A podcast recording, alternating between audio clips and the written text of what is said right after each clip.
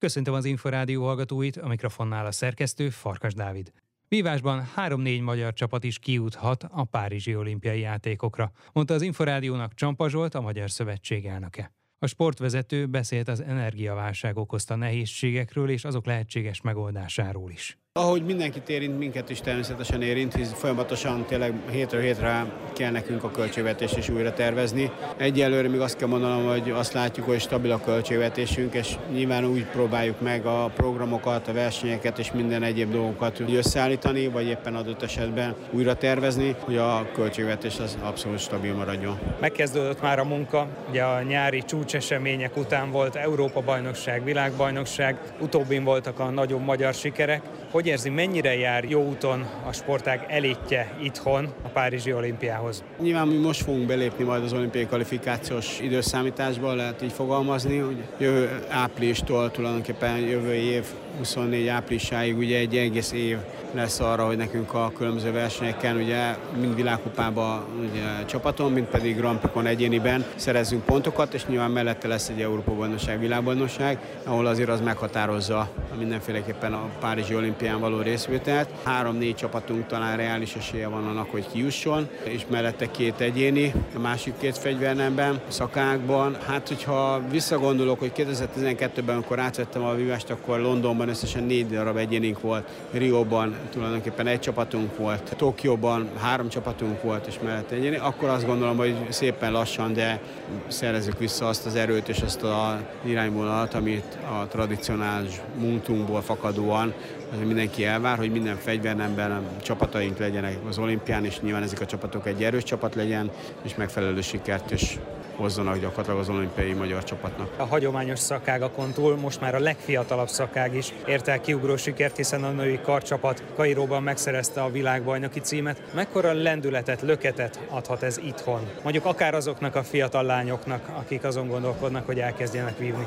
Mindenféleképpen egy óriási siker egyrésztől, mert azt, amit a lányok ott csináltak, hát ezt tényleg, aki megélte, nekem volt szerencsé megélni. Azt kell mondanom, hogy a csapatversenyek előtt, ugye inkább úgy mondom, az egyéni versenyek után néztük, hogy egyszerűen úristen, most ebből hogyan fogunk csapatot összeverbőálni, mert olyan hullámvölgybe kerültek a lányok. És tényleg azt kell mondanom, hogy az egyik perc a másikra valahogy megrázták magukat, összeszedték magukat, voltak olyan pozitív dolgok, hogy egymásért tudtak küzdeni, harcolni, és tulajdonképpen tulajdonképpen azt kell mondanom, hogy nyilván az a munka, amit befektettek a felkészülés során, az éves során, az most meghozta a gyümölcsét. Pankának ugye egyrészt a sérülése, másrészt hogy az anyasága az, ami meghatározta, hogy most sajnos hiányzott a csapattól, de még a legfiatalabb is tulajdonképpen helytált. Azt látom, hogy mindenféleképpen a legfiatalabb szakágunkat csak erősíteni tudta ez aranyére, és nyilván a klubok, műhelyek tekintetében is azért a visszajelzések azért ezt mutatják, hogy most egy kicsit a női kard irányába a lányok azért sokkal jobban érdeklődnek. Ami a férfiakat illeti, a kardozók csapatok hagyományosan nagyon erősek, Szilágyi Áron vezetésével az elmúlt években is halmozták a sikereket,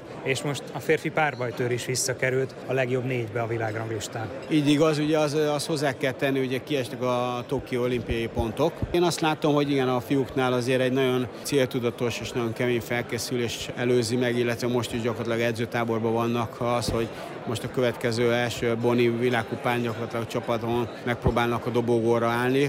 Cél náluk abszolút az lebeg, hogy ők a Párizsi olimpián ott legyenek és érmesek legyenek. Én abban is bízom, hogy az a férfi párbajtő csapat képes erre, hogy ezt végrehajtsa. Egy fiatal csapatról beszélünk, ugye ott gyakorlatilag Siklós Igernének a vezetésével, de a fiatalabbak viszont megvan az az erő, az a potenciál és az, az akarat, amire mondanám azt, hogy nem fix egyes, ahogy szokták mondani a Totóban, de a lehetőség ott van, hogy tényleg megtartsák ezt a negyedik helyet és kiussanak a Párizsi olimpiára. Hogy látja az utánpótlás helyzete, illetve a klubok állapota, mennyire szilárdítható meg? A különféle nagy versenyeken utánpótlásban is jöttek az eredmények, ugyanakkor ez a mostani időszak nyilván a kluboknál teremthet nehézségeket. Azt kell mondanom, hogy az elmúlt időszakban ugye az utánpótlásunk Európa bajnokság, világbajnokság tekintetében mindig is hozták a fiúk és a, a lányok, úgymond a szakágok hozták az érmeket. Férfi tör is tegyük hozzá. Szemes Gergő vezérletével így van a férfi tör, illetve ott mondhatnám a többieket is, kadett és a junior korosztályba. Hozzáteszem, hogy is nyertük az érem táblázatokat, úgyhogy én azt gondolom, hogy ez is az mutatja, hogy egy nagyon